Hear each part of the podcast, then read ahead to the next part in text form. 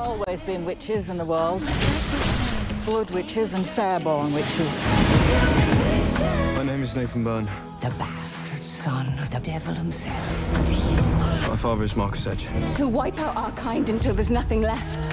Why are you not supposed to talk to me? You know why. Evil dad. Evil dad. Oh, teenagers, am I right?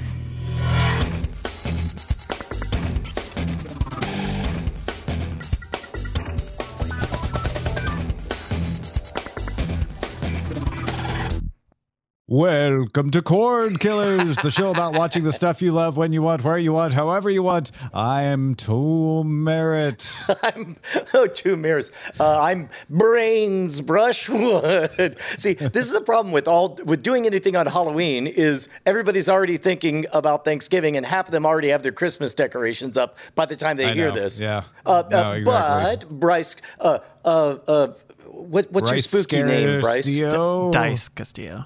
Di, Dice. Dice. Dice Dice. Castillo, maybe? I don't know. Someone's Yeah. emailing. Oh, Uh, Di, uh, uh, Bryce Casquillo. Like the cask of Amontillado. I was No. going for Workshop it. Bryce Scarstillo.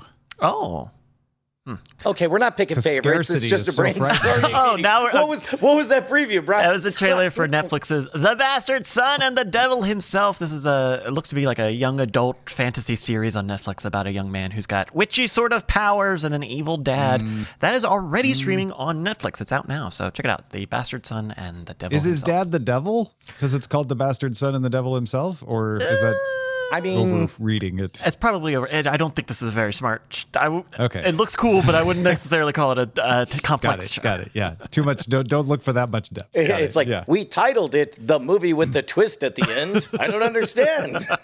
Don't hurt yourself thinking about it. You'll ruin the fun. All right, let's get on to the primary target. Ooh, fight Castillo. Fight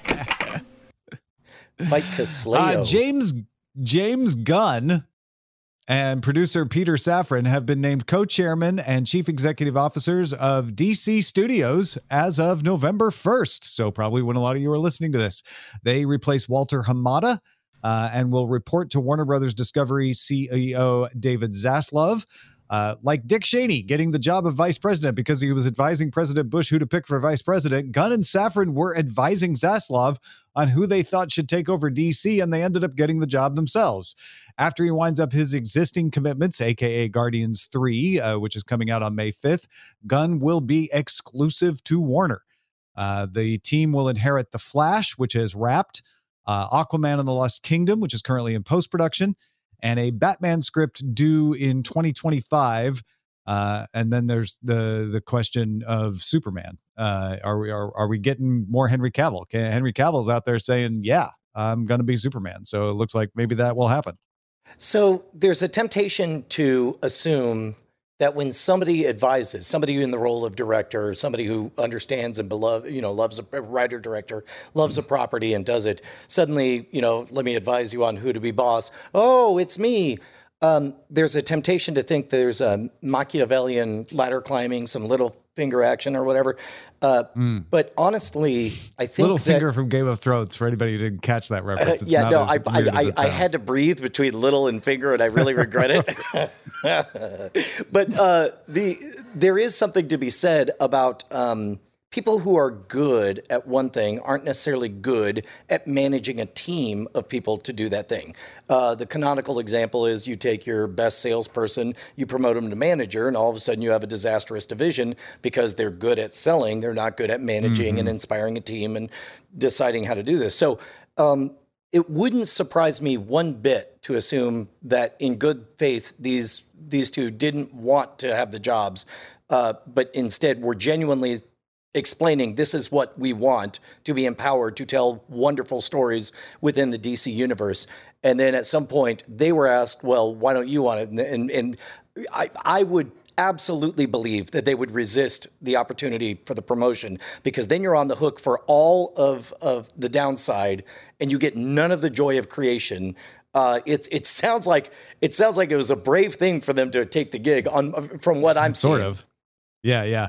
I, I I could imagine a scenario where Zaslav is asking Gunn and Safran who should replace Walter Hamada, who is the person, the singular person. And they keep having conversations where they say something along the lines of, well, well, you need the managerial experience of, of Peter here uh, with the with the love of the of the uh, product and the creativity of James here.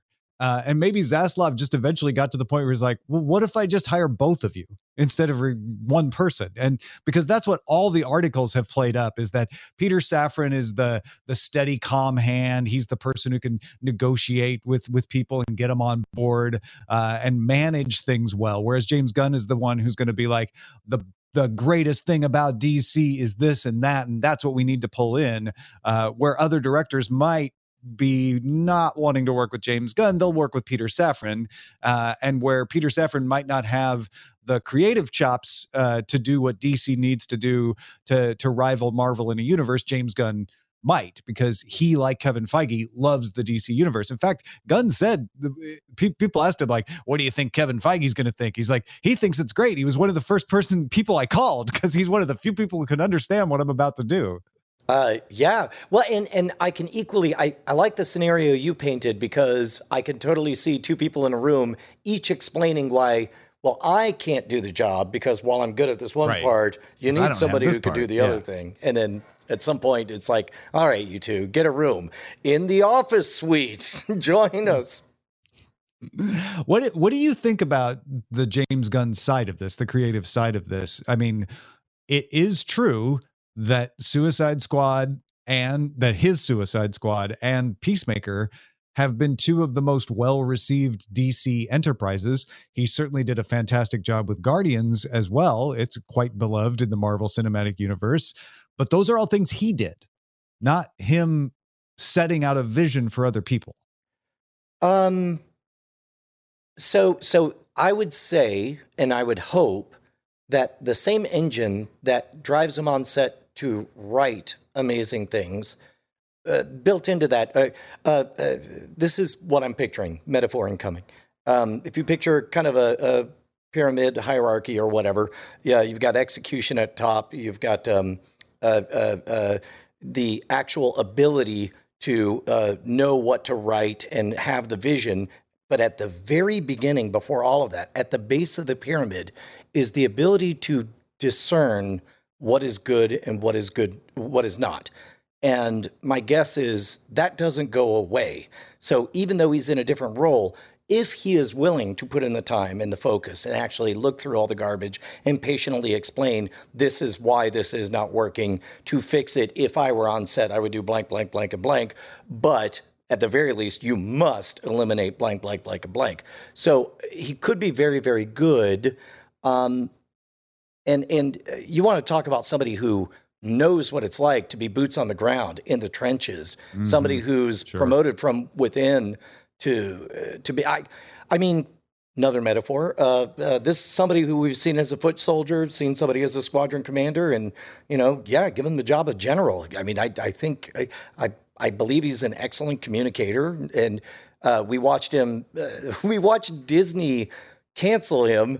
Disney and we watched him weather the storm so well that Disney came back and said, Hey, no hard feelings about that whole throwing you under the bus thing. Would you like to come back and finish that? I mean, this is those are the marks of of uh, stewardship and of uh, stoicism and being a good communicator that I would expect would be an exceptional leader. Now, the the next question I have, because I, I I agree with all of that, uh, is do you think he should do if you were James Gunn? What would you do with the DC universe? Because up until now, it's been sort of a like, well, we've got a little bit of a consistent thing around Superman and Batman and Aquaman. People kind of like that, but we're also going to go wild and do Joker stuff and and and uh, other things. And we're going to have a Joker sequel, but it won't be really in the same universe as this. And we'll just kind of tear up the, the continuity card. Should he try to emulate the MCU or should he go more and, and lean farther into that direction of, of silos within the DC universe? Uh, not in the least should he attempt to do anything like what they what they accomplished in the first 20 something episodes of the MCU. As a matter of fact, the best parts of the MCU, and I mean best by the numbers, by the metrics, according to RottenTomatoes.com, the best Marvel movie of the last 20 years was Logan, something that absolutely was divorced from the MCU. It, was a Marvel property in a sideways, sideways, uh, uh, you know, uh, timeline. Uh, and in fact, to get to a place where Marvel's able to tell new stories, they had to break their entire universe, uh, almost literally in the forms of fracturing, you know, the multiverse and so on, and explaining that to people. DC has never had that problem, does not have this problem. DC, who did a Batman movie and then five years later rebooted Batman again, uh, which I said would never work, and then uh, turns out. Turns out Christopher Nolan knows how to direct a good movie. Uh, Yeah. And, and, and Christian Bale, pretty good Batman, turns out. I the what M, what Marvel has been doing, what Kevin Feige has been doing, I, I think in some ways could be seen as taking what Marvel did as a comics universe and borrowing from it to do the same for the cinematic universe, which is retconning things to provide continuity when it makes for a good series. Uh, ah, we'll explain this because we have a multiverse and and blah blah blah blah blah blah blah. Uh, I wonder if James Gunn can borrow other parts of what DC has done, where sometimes you just, you know, you have two different Superman comic series telling two different Superman stories that are independent of each other. Uh, you know, you have your action comics and you have your Superman, uh, and they just barrel on next to each other. Can he steal something from that? I don't know what it looks like in the cinematic universe. Could could he do that instead? Uh, and Yeah, just say, well, we're just going to tell good stories, good good miniseries, if you will, except they're movies, not miniseries and comics. I mean, everything you're describing sounds like a very James Gunn decision. Whether or not he could pull it off, uh, certainly if he was behind the camera or, or on set, I believe he could. Whether or not he could do it as as you know the the general in charge, who knows? But uh, I look forward to bizarre corners of the DC universe being brought to light. I can't wait for a Plastic Man movie. Just all Right. kinds of bonkers stuff. Just free yourself to just be like, yeah, we're making a Plastic Man movie. It doesn't have to fit in with anything else. And Superman could be in it and could be played by somebody who's not Henry Cavill because it's not part of that series. I, I don't know. It'll be interesting to see what he does. The, the the my last thought on this is that what Kevin Feige brought to his role was I recognize that you all directors have various talents, so I'm just going to set boundaries and let you tell your kind of story. Uh, so if you're Taika Waititi, you're going to tell a much more entertaining comical story of Thor than a different director will, and that's fine as long as you're within these boundaries. Uh, I I wonder if James Gunn is able to do the same. Uh, I, I, um, man, I, I, don't know whether or not he'll be successful, but I would be shocked if he couldn't. Like, uh, th- there's a difference between whether he can and whether he will. I can't Yeah. speak to whether he will, but everything I've seen so far tells me he can.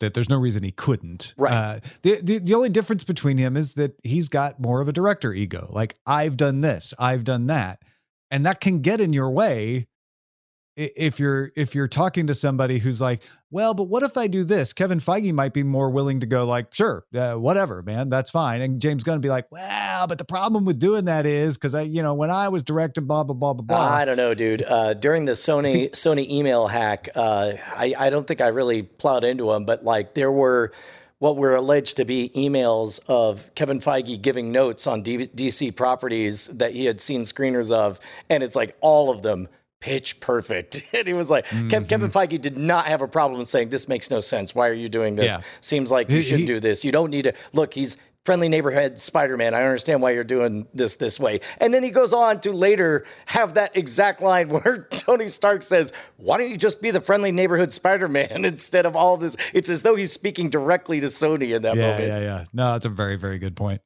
Uh, well, we like to take notes from our boss. Uh, yeah, but the problem is most of you guys, and and and we're sorry, you, you a lot of you guys only have one, two, three, five bosses. We're, we're on a quest to get as many bosses as possible and to get as Yeah, many the notes, as possible. All Absolutely. the notes, all the bosses. We're like, we're pretty much the best talent out there. You can, you Mm-hmm. can hammer us around and we'll celebrate your notes and read them live on the air if you head on over to patreon.com slash cord killers. That's where you can keep us loud, live, and independent. You get your own RSS feed. You get exclusive access to our After Talk segment where we share secrets with you that sometimes uh, befuddle some of you.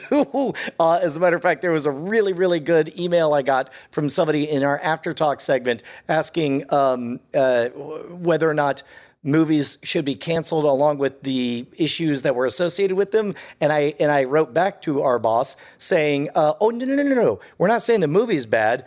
I was asking in the after talk segment whether or not we wanted to have a public disco- discussion about this highly thorny issue uh, regarding the movie. Uh, all of that is possible. It's like an interactive video game that you get to participate in. Be our boss. Head on over to patreon.com slash cord killers. Let's talk about how to watch. All right, le- le- let's dip back into the history of cord killers. In fact, uh, cord killers' predecessor, frame rate. Let's let's even move back beyond that.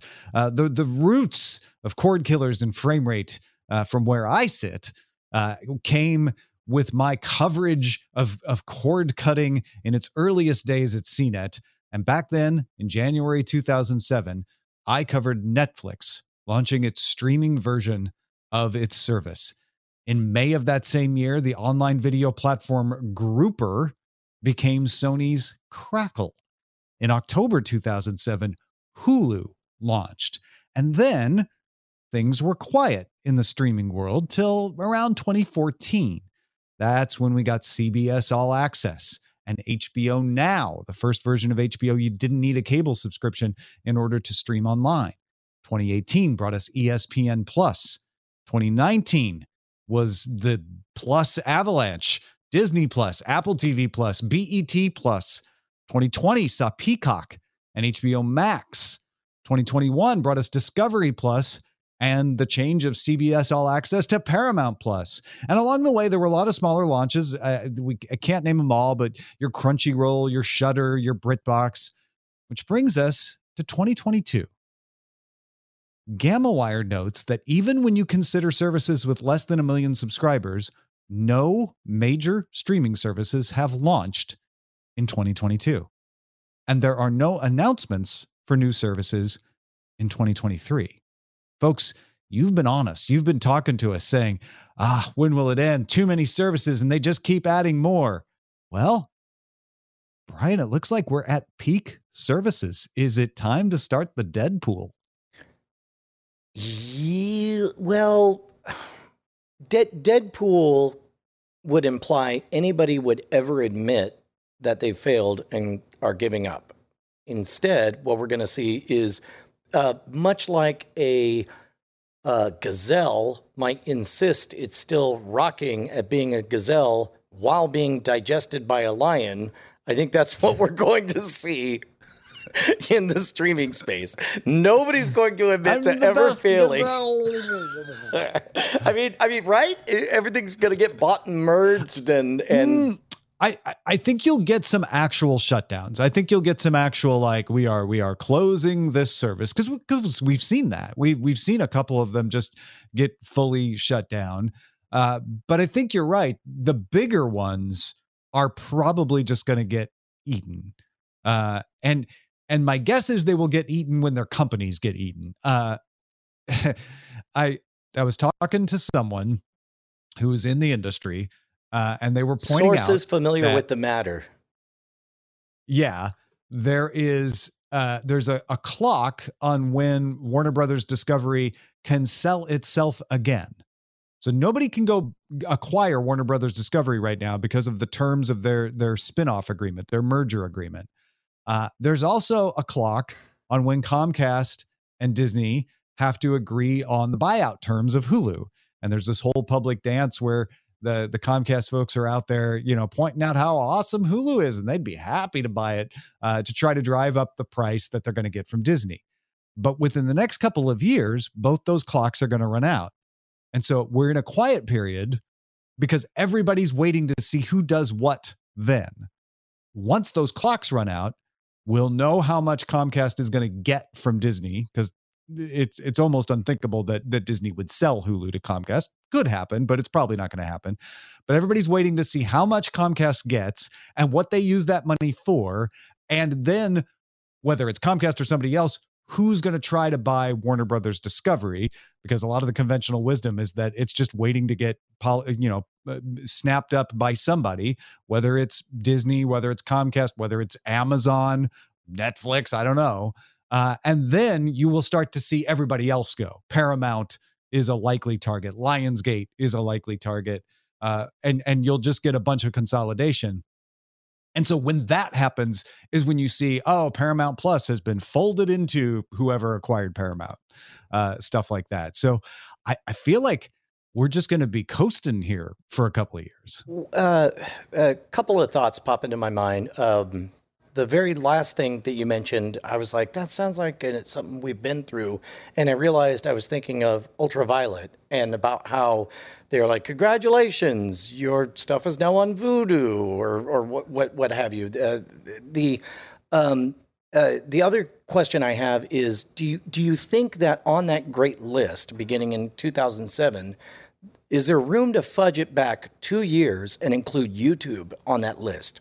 Uh, because YouTube didn't set out to be a streaming giant, but they most certainly are at this moment. I, I thought about that and I I classed YouTube differently because as soon as you include YouTube, you're including creator videos, right? You're not including uh, studio led production. So I drew the line at studio. Uh, Netflix, Peacock, et cetera. These are all studio led productions because once you throw YouTube in there, well, YouTube is arguably as big or bigger uh, than a lot of these, uh, certainly stream wise, certainly revenue wise. And then you have to start saying, well, what about TikTok? What about the, you know, many, uh, yeah, I'm trying to think I, of the French one might, that's out there. And I'm, it starts to feel like, well, that that's a that that is a valid space and a valuable space, but it's it's kind of like comparing apples and pears. Not exactly not the same, but it's it's more useful to draw the line and talk about what's going on within the studio led production. Thing. Although I do because think I you, think it's different. I think you could draw a line with the announcement Daily of Motion, YouTube Red. Uh, which was what uh, 20, yes, 2012 yeah. or so? YouTube Red, YouTube Premium, whatever they yeah, called it, different right. things. Once the they years, started writing they checks directly to, to, creators, they be, they entered that clubhouse, and up until and then, then they, they were it. just a distribution platform that you know made ads. And uh, although back in 2005, uh, it was nothing but piracy. It was piracy the site and well, the monkey at the zoo. The, it was those two things. the, the, very first YouTube video. Oh, was it really? I thought it was an elephant. Yeah, it was. Was it an elephant? Maybe it was an elephant. I always remember it as a monkey though. But anyway, um, yeah, I, I, I think YouTube flirted with getting into that space. That's that's how we got. Oh, oh yeah, is it an elephant? Yeah, it is oh, yeah. an elephant. Look yeah, look at that. Uh, but that that's how we got. Um, that's how we got uh, Cobra Kai right? Right. Which has gone off on its own. Uh, that was another question I had: is is do we count like properties that want to remain independent? But it occurs to me that of all the over the top services we're talking about, uh, everybody owns their content. They just sort of rent it out to people at, at various studios at various times. Yeah, I, I, I don't know. I think there is a useful division between like this this kind of content that is traditionally on television so and the, and the studio production quality of it and the high quality creator content that you for instance and me uh, make that goes on youtube that is a little more wild west uh, and and youtube native so to speak so here's a question I have. Uh, if what we want is maximum choice, convenience, fidelity, every you know we want the best want of everything. Choice. Well, Do we want choice. People seem to not want choice. Well, but, but we also like simplicity. I mean, what I mean, look, uh, mm-hmm. we can want all of the highly contradictory things at the same time. Sure. Okay, if, gotcha. Gotcha. If gotcha. given that we want everything, should we be cheering for companies to fold into other companies? Because otherwise, like, does that take us right back to cable? Does that take us back to the Yeah. same position of, you know, only having one choice and that's the all you can eat buffet where you only eat three items, but you pay for everyone else? Yeah, and and- and that is what I've constantly said to people when they complain about there's too many services is don't get them all. It's going to shake out. Pick the ones that you like. Don't feel like you have to watch everything. This isn't cable television where you get all the channels whether you watch them or not. Pick the ones you want to watch. And I think we're in we're now at the moment where that picking is going to make a difference because no one else is entering the market. So now your choices are really going to affect things, which is why we've seen on the past couple of shows, we've talked about these surveys that say more people are cutting subscriptions, and yet more people have multiple subscriptions. And it seems like, well, if they're cutting subscriptions, why are they keeping multiple subscriptions? It's because they had many subscriptions and they're now cutting down to just the ones that they feel like they have to have. And as that happens, there's going to be winners and losers, and there's going to be ones that go out of business. Now, now to circle that back around to your question, how many do we want left? Uh, how many is is is a healthy competition? Because I don't think we end up going back to cable where there's one distributor uh, choking off uh, the the point and saying, you know, you you have to go through us to get anything. I don't I don't think you're going to get that, but I do think we'll we'll land on I don't know three to five big ones and maybe a half dozen or more smaller ones uh, that get added on out there. So this is my let's let's define failure because we both agree that that a, a collapse of everything that we're hoping for would be going back to just one way to get everything and you have to take everything or nothing. Yeah, Uh, but I also understand the paralysis of choice, uh, the complete balkanization of everybody who makes any, you know, we're the network that only does the third episode of season two of this one series. Uh, uh, there's some moment you want to cut that off.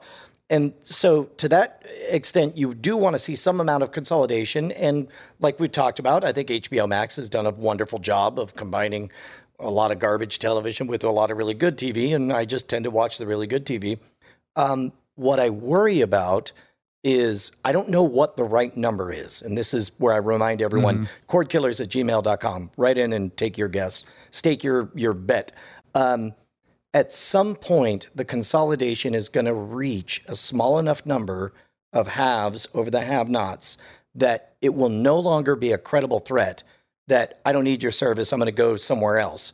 And instead, they're going to start asking for things like a year long contract so that you can get the best price. They're going to lock you in and they're not going to make it easy to unsubscribe because basically, as they get closer to a cartel and oligopoly or what have you, um, they're going to start acting like one, which is exactly what cable was. That's or cable Yeah. slash satellite.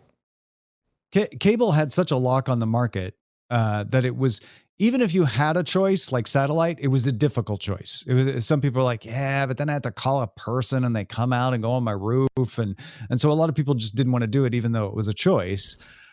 The pressure you have here will be different. There's there's no pressure on distribution. You can always find somebody else because it's the web, right? It's the it's the internet. Uh, the question will be who's got the content, and there will be native content like what Netflix makes, like NBC Universal making shows for Peacock, and there will be non-native content like a Lionsgate or a Sony who who aren't operating their own streaming services uh, or their streaming services that they operate are smaller enough that they they're going to make more money selling things out to other people at which point there is a pressure of uh, those smaller companies saying, well, if you're not doing as well and people aren't using your service, I'm going to move and take my my deal somewhere else, which means that you as a consumer can vote with your feet and say, well, I really like all that Hallmark stuff that's on that service, Oh, that's interesting. but it's too expensive and they're trying to do contracts. So I'm going to go to Netflix, which has some similar stuff. And if enough people do that, the Hallmark stuff then goes, well, we're, we're not getting the money out of you anymore. We're moving over to Amazon. I- And, and, and so you've get, you got a lot more wiggle room in there for competition. Uh, you bring up a really good point in that mobility for consumers is important, but equally important is mobility for producers. The ability for them to say, we don't like your deal now that it, our three year engagement is over. We're going to take Yeah, it somewhere yeah. else. Uh, I'd rather they had 10 different places to take their deal and shop it around rather than three. Uh, also, Bryce uh, posted something really wise in the chat just now. Uh, uh, uh, can you can you share what, what you put in there? Oh yeah. Well, when before Disney Plus was launching, they were making the big sell to everyone, like, "Hey, lock in your low price for three years," and then after those three years, they raised the prices, so nobody really locked in anything. Um, but HBO Max Well, they did the locked same it in for three years. but they didn't change the price during. Uh, it doesn't matter. But uh, Uh, HBO Max did a very similar thing of prepay for a year, we'll give you a cut, which I don't think is. I I think that's smart to offer, and you know these streaming services know that consumers are getting very price conscious, especially with all of the news of price hikes. No one's bringing prices down, um, so we're already seeing some of the annual. Well, and sales. and Yeah, I, and I think that's really smart to to to sell a contract not as a lock in, but as a like as an option. Like you can pay monthly. We're not going to stop. We're not going to stop you from paying monthly, or you can get a cheaper deal. You know, and go with the year. yeah. Yeah. I, I, I, I, I don't know what success looks like for sure, but uh, cordkillers at gmail.com. Yeah, we we are we are cresting uh, the roller coaster uh, into a new era of cord cutting, and and if if you know the answer, uh, well, tell us so By- that we can all benefit from it. By the way, I just realized I totally walked past your question of is it time to start a Deadpool? And I realized uh, no, because I don't want to see any of them fail. like I love choice. Uh, so I guess I guess that all feels icky to me. Would be the answer to your question. Yeah, yeah, no, fair enough. All right, let's talk about what to watch in Under Surveillance. Like real estate, it's all about location, location, location. Under surveillance.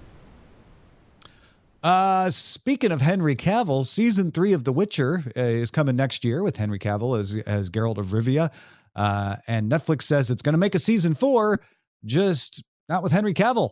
Uh, in fact, they did an interesting thing and had Henry Cavill and Liam Hemsworth both come out and say, "Congratulations, Liam Hemsworth is going to take over as Geralt of Rivia in season four.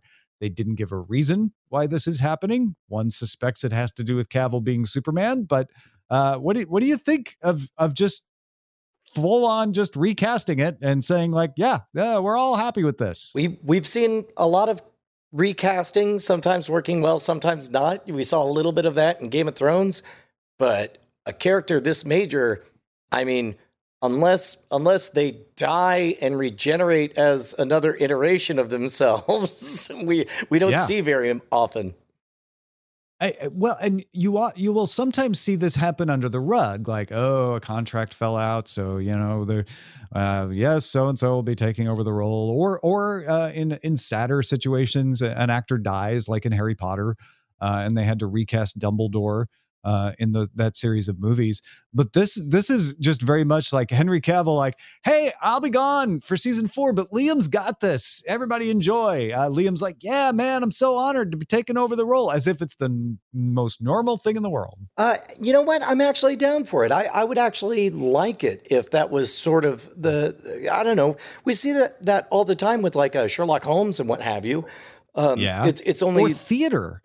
When, right, when you right go in see a play. a, you don't a- a expect. play. It. Yeah, exactly. yeah.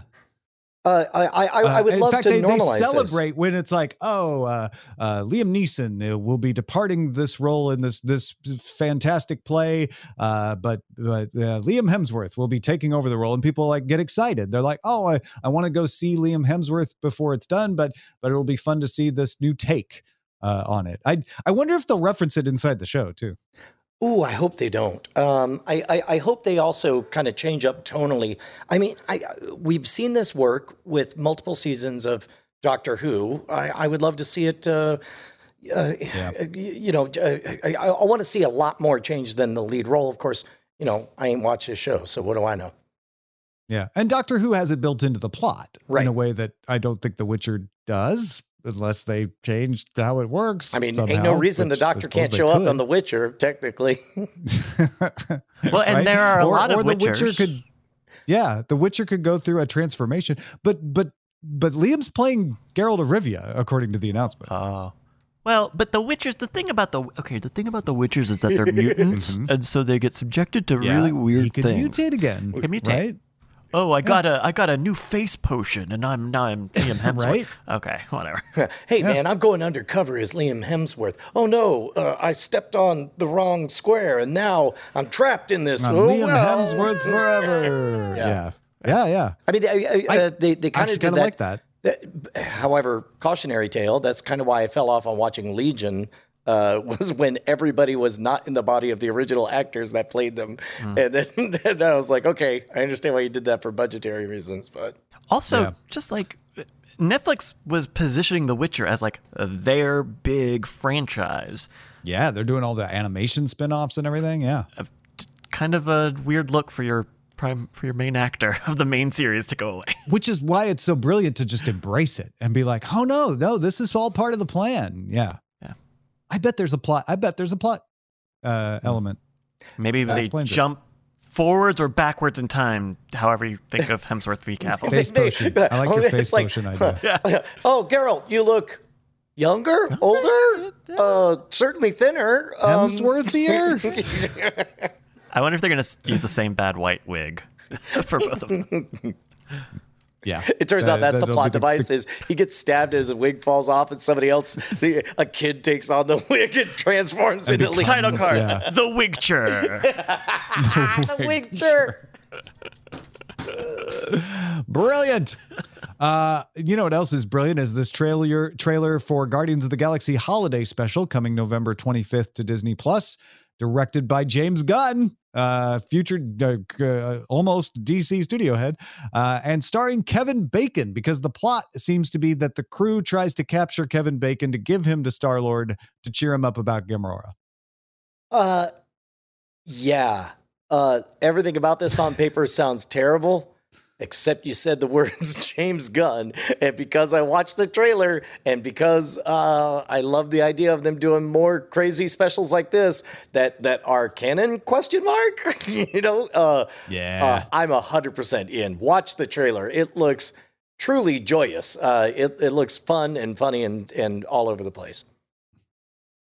Much greater than the sum of its parts from my description just now. Like you, you really do. This is one where you really do need to see the the trailer. Uh, next year's Doctor, we were just talking about Doctor Who. Next year's Doctor Who specials uh, will be coming in November and will be exclusively on Disney Plus everywhere outside the UK and Ireland. Uh, one viewer said that they were going to get them on on uh, Canadian TV outside of Disney Plus. Uh, I, I was not able to track down confirmation on that, but but generally speaking, Disney Plus will have it anywhere that the BBC isn't broadcasting it. Uh, there will be three specials. Uh, they will be the first specials under the return of Russell T Davies and will lead into a new regular season starring Ncuti Gatwa uh, taking over as the Doctor. Uh, but yeah, uh, up until now, Doctor Who has kind of been like in the back catalog. It's jumped around from streaming service to streaming service, but new episodes you had to watch on BBC America, which is an AMC joint operation with the BBC. Uh, and so you could get them on AMC Plus sometimes, but not all the time. Uh, and it looks like uh, now these will just uh, be Disney Plus. Uh, Disney has locked up the Doctor. I am I am certain we've discussed this before. Um, is is Doctor Who in any way funded the create or that property by uh, tax dollars or, or, or license fees Okay. or Uh, government I believe? I know the the answer to this question, and uh, and uh, you Brits uh, that know for sure uh, send links uh, to explain if I if I get it wrong. But it used to be entirely funded through the BBC, which yes was funded through the TV license service. TV license is optional; it's not a mandatory tax. if you But don't want you TV. have a television and watch over the air TV, you have to pay it. Uh, the only way you can get away with not paying it is to claim that you never watch anything over the air on your television. I have a friend who has been able to successfully make that claim and says, My TV is only streaming. I, I do not watch anything from the BBC, and therefore I do not want to pay the BBC license fee. And he got away with it. Uh, but most people just end up paying it. Uh, and so it's a voluntary tax, but almost everybody pays it. Anyway, that used to be where the Doctor Who got their funding. Uh, but I believe now there is a production company that is handling Doctor Who uh, for the BBC. So it's a contract. Uh, and and so the, there is still some of that BBC money coming into it, but there's also all these other ways to make money off of it. One of which is to sell the licensing rights to, to Disney Plus. Right, and uh, I suppose the larger discussion point is like ten years ago. Uh, I think uh, it was about 10 years ago that they launched uh, iPlayer and that you had access to the entire back catalog of BBC things uh, as long as you were in England or could yeah. dig a tunnel and paid there. the license fee. Yeah. Uh, correct. Yes. Uh, uh, but but uh, things always get a little bit uh, gnarly whenever a government institution or a government funded thing goes off and partners with a private uh, institution because then uh, questions of cronyism and or is this a judicious use of tax dollars or whatever. Uh, at this point, um, uh, boy, that's that's got to be a thorny mess to untangle. And uh, having said all that, uh, it does seem like very few people would be upset with them partner, partnering with Disney Plus, especially given the fact that originally uh, Doctor Who was conceived of as a you know a daily children's uh, TV serial. Yeah, as a kid show. Yeah, uh, and and there there's a lot of push and pull and controversy and and arguments about whether the BBC should continue to be funded by the license fee, uh, and if not, where it should be funded from, how it should be funded. Uh, so any of this money that's trickling over to the BBC is also another way for them to show that they could fund themselves uh, one way or another. Um, it, it's very much not a simple issue, though. Uh, what I will point out, though, is uh, the doctor has regenerated less frequently than the prime minister recently. So that's kind of fun. All right. Uh, there's a trailer out getting enough buzz that it's worth asking if this might be Peacock's first hit. Uh, unless you think there was a Peacock hit already, uh, and and arguably Fresh Prince has been kind of a hit for Peacock. Be- Bel Air. it- yeah, uh, you could you could make you could make an argument for Bel Air. Uh, but Poker Face is a series from Rian Johnson, starring Natasha Lyonne. Uh, and I'm seeing a lot more buzz for it than I saw for Bel Air at a similar point before it aired. Uh, it's a 10 episode Mystery of the Week series. Natasha Lyonne plays Charlie, who has the ability to tell if people are lying. Uh, there's a ton of stars in it, uh, including Adrien Brody. And it's coming to Peacock January 26th with four episodes, then goes weekly. Uh, Natasha Lyonne is is my kids' generation's Columbo. She's got the voice and Ah. everything. That that gritty. uh, Just one uh, one thing's not adding up for me. Uh, I love everything about this trailer. I love everything about uh, this uh, actor. Um, if, if if I love uh, that there's something vaguely supernatural about it, uh, yes, I'm in. Yeah. And I, I don't know. I just get the sense that as big as Bel Air has been and as successful as it has been for Peacock, this has a chance to eclipse it. Put it that way. Whether it's the first hit or not doesn't really matter.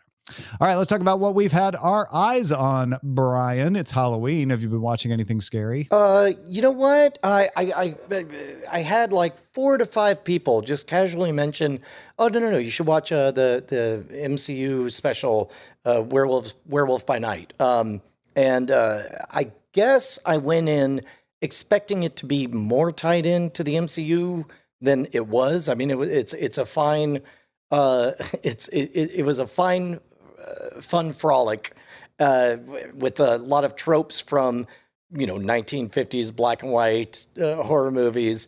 Uh, I, I expected some tie-in outside of there being uh, you know the Bloodstone uh, that I assume is one of the Infinity Stones. Uh, there there really is nothing else. But I'll tell you what it really reminded me of is um, that good storytelling doesn't need good effects. They intentionally have the werewolf be just a dude in a gorilla suit with a silly mask on, and it doesn't matter. I'm here for it. Uh, I really enjoyed all of this. Uh, the the CG effects on the monster. Uh, try not to be spoiler. There's a monster.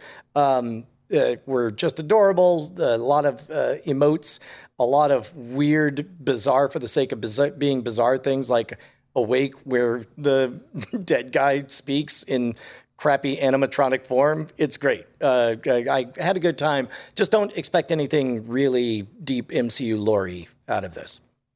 Okay, yeah, got it. Oh, nice. Werewolf by Night. Maybe I'll I'll check it out this Halloween evening. Uh, I would like to recommend a show that's uh, a little older, but we've been going back and, and really enjoying it called Happiness. Uh, it's another Korean drama. The premise of this one is that as COVID restrictions are easing in Korea, uh, a new threat arises uh, caused by people taking a, a prescription drug that they're getting online, kind of doing an end around to the normal controls that causes them to get really thirsty and then want to eat other people. Uh, so it's kind of a zombie thing, but it's not zombies because it's drug induced. And then there's a whole situation where the government doesn't want to tell people about it because people are tired of lockdowns and restrictions uh, and they'd rather just try to cover it up.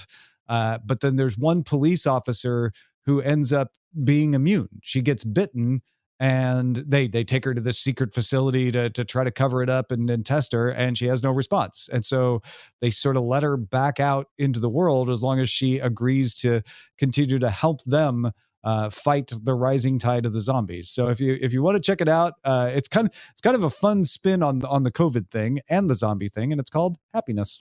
it's a fun spin where everybody becomes flesh eating zombies. Not uh, everybody. Not the female character, Brian. Sorry. Uh. Not our police lead and her love interest yet. Although I'm not finished with the series, so who knows? I think one of them's gonna get uh, gone, John Tom. Yeah, yeah. No, it's good stuff. Uh, go check it out. Happiness on Netflix. What should we be on the lookout for, Bryce? Hey, I got a pick for you uh, uh, that ties in with our Spoiler in Time podcast. This week, we're going to start covering season two of The White Lotus on HBO. Uh, uh, this this is great. This is a great series, and I'm I'm really personally excited that season two is back. So this is about uh, uh, like three groups of, of of folks, some couples, some families uh, who are spending a week at a five star hotel. This new season takes place in Sicily, uh, where the first season took place in Hawaii, and you get kind of a mix of genres here. You get these upper upper upper crust guests um, who are dealing with the the tensions and the dynamics of being around other uh, incredibly wealthy people. Um, but then also there's a murder mystery brewing. You know, there's a bit of a Chekhov's gun at the beginning of the season, uh, both of these seasons, where someone died. Who? How? Where? Uh, how many people? And um, and that that that that just simmers right under the bottom of the show until until right at the very end. So it's very cool. I uh, I, I, like it. We watched. We're watching season two for spoiler in time. Uh, so make sure you check that out. Cordkillers.com. Uh, spoiler free impressions very quickly.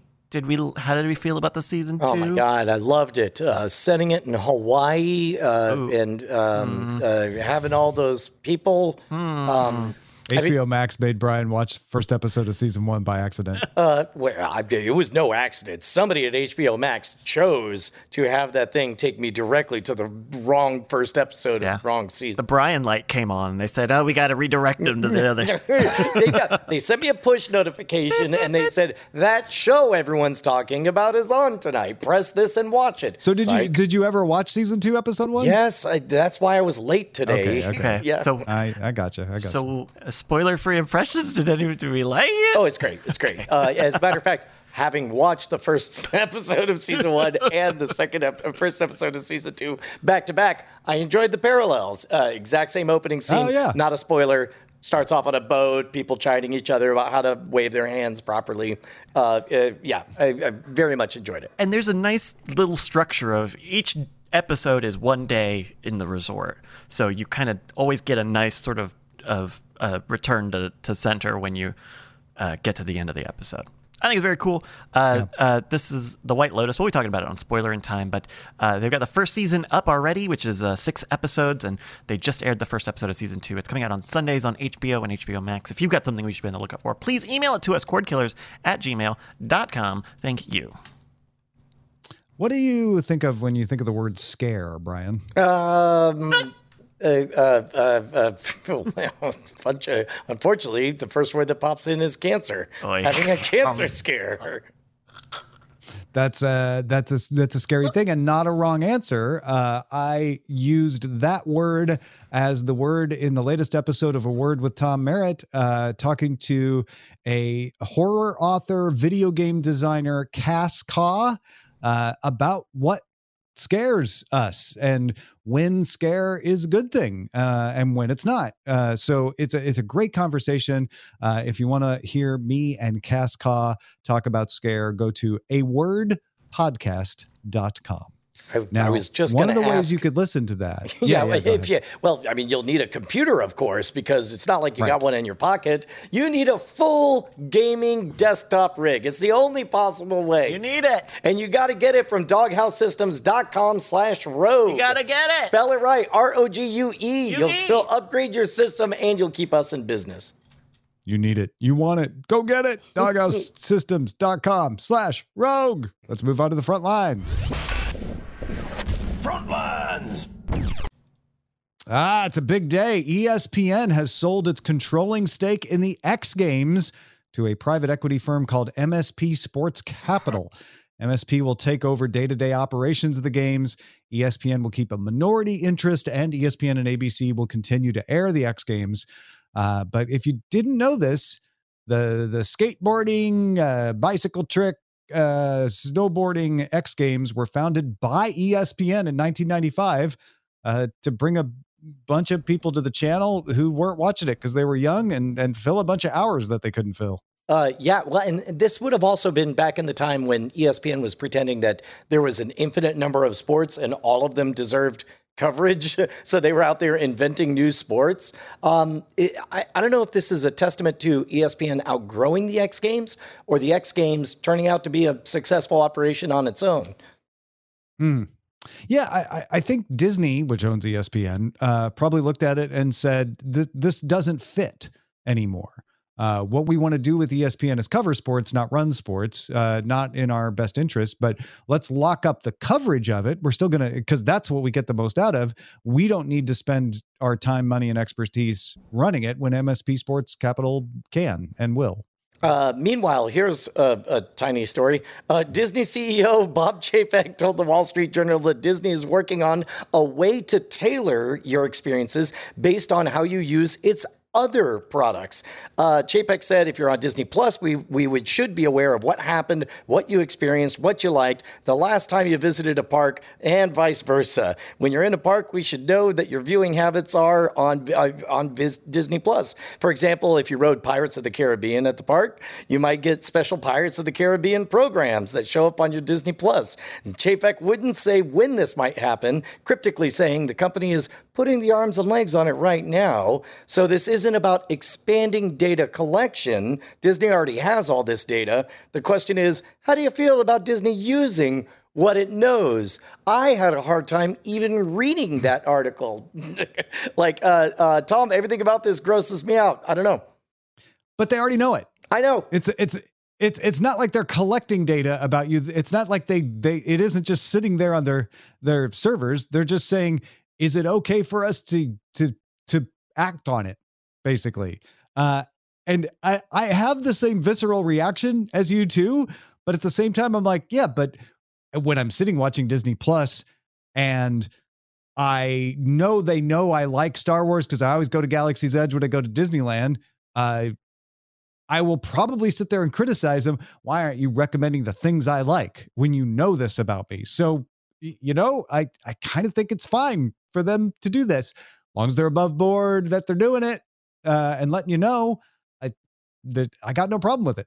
There, there's a fair bit to unpack on this, and we'll talk about it in, in after uh, after th- after talk after talk. That's the name of the segment. Now, if you don't want Disney to know stuff about you, that that's a different thing. But then you wouldn't be using Disney things. So yeah, we'll talk about it on after. I mean, uh, uh, Comcast. Oh yeah, go ahead. I, I, I, I stated very, very briefly. Uh, I, I don't want to see Hamlet, and in the middle of Hamlet, have them say, "I see Brian Brushwood is here in the audience with his three daughters named blah blah blah blah blah blah blah." So, yeah, not a fan. He that would would be that. in front of everyone else. He would love that. Which would be Uh, okay. also, uh, you probably would I would that, act like I don't love He it. would act like- I would act very. Oh no. no, uh, come on! No, I'm just it's uh, no. We're- we're I'm just enjoying the ride like Aftertalk. everyone Yeah. I'm Brian Brush. Uh, Comcast announced Peacock has around 15 million paid subscribers and 30 million monthly active users uh, across paid and free. NBC President Jeff Shell says he is fairly indifferent as to whether programming airs on linear TV or Peacock. They say they see broadcast and streaming as just delivery mechanisms for the programming. Uh, a good thing, too, as cable subscribers continue to fall at parent company Comcast, down 540,000 to a total of 16 million. Also, I'm, I used that Hallmark example earlier in the show on purpose. Starting November 2nd, Hallmark Media, which is not owned by Comcast, will have a hub on Peacock for content from the Hallmark Channel, Hallmark Movies and Mysteries, and Hallmark Drama. Content will include live linear streams and on demand of movies and drama series. So, Hallmark Media not not just starting their own streaming service, but but working with Peacock to be an element on there. Yeah, boy, this ties into our first story. Nobody's going to admit that they're dying. Everybody's going to insist that they're just fine, just living in the inside of this stomach of a predator. And there is, from what I can tell, two ways you can already stream Hallmark things on the web Hallmark TV and Hallmark Right. movies now, mm-hmm. which makes this sound more like the WWE deal that they did earlier this year of screw your screw your app, screw your platforms, just move it to Peacock. You don't want to deal with that. Let us hold on to it. We'll serve it for you and you get a cut. I have to imagine. But I that. don't know if it's I don't know if it's exclusive. I mean, Yeah, maybe. Even if it's not, uh, it could be a toe in the water, you know, uh, kind of like we Yeah. saw with HBO Go and then independently launching HBO Now and then eventually Well, collapsing yeah, it might be a way for Hallmark to say, uh, let's see how much this eats into our existing subscriptions. Maybe it won't, and then it's just additional revenue, which is great. Yep. Uh, Google regularly includes terms in its licenses for Android and Android TV that prevent manufacturers from making devices with non Google versions of Android. Amazon's Fire TV OS is based on Android, so TCL, uh, Xiaomi, is that how I say it? And Hisense are all pre- prevented from making TVs with Fire TV since they all made Android TVs. Protocol reports that Amazon and Google have come to an agreement, and now Hisense, Xiaomi, and presumably, or and most recently TCL, they've all announced that they have TVs that run Fire OS. Yeah. Uh, turns out when several governments, including India, uh, start putting pressure on you to have yet another antitrust lawsuit, uh, you look hard at whether that agreement really makes sense. Uh, we don't know the details, but it seems like they carved out Amazon and said, okay, uh, we don't want uh, just any fly by night operating system on there because people will think it's us uh, and it might be insecure. But as long as Fire OS is properly branded, which it is, uh, we'll say we're okay with it. But I, I, I would like to know the details on this. Open Bayou in the chat points out that Roku can't be happy. Uh, I agree very, very much because TCL has uh, over since since the first time I heard the brand has almost become synonymous with built-in Roku on it. Yeah, I, but that that's the key here is that Android's agreement didn't touch Roku. The reason TCL could make Roku and Android is that Roku isn't based on Android. Right. Uh, so this this really doesn't affect them, except that TCL is now also making Fire TV. But they were making Android TVs before, and Roku was fine. Uh, I'm yeah, I'm sure Roku doesn't love it, but I, I doubt they hate it as much as maybe you would think. Uh, a couple other notable pieces of news here. Netflix's animated Sonic series Sonic Prime will arrive with 24 episodes on December 15th. Uh, Rakuten's Viki is going to start carrying a large portion of Tencent dramas outside of China. Uh, Servant has a trailer out for its fourth and final season. That's coming to Apple TV Plus on January 13th. Paramount is adding more than 6,300 episodes of classic TV shows to fast service Pluto, the one that it owns. Uh, new channels will show up for Cheers, Frasier, Star Trek, several Star Treks, uh, along with lots of on demand options for shows like The Brady Bunch, Gunsmoke, Twilight Zone, Andy Griffith, that kind of stuff. Variety reports that season two of Severance on Apple TV Plus will add Gwendoline Christie, Alia Shawkat, and John Noble, among several others, to the cast. And deadline sources say a series called Vision Quest is in development by Marvel and will pick up the story of Vision after the end of WandaVision. Uh, that's so wild because we were talking about uh, Disney Plus's relationship with a uh, uh, Marvel Cinematic Universe in, in television form, and I, we were trying to picture what a sequel to WandaVision would even look like, and I guess now now we're going to get to find out. I guess we'll find out. Yeah. All right, let's move to the dispatches from the front.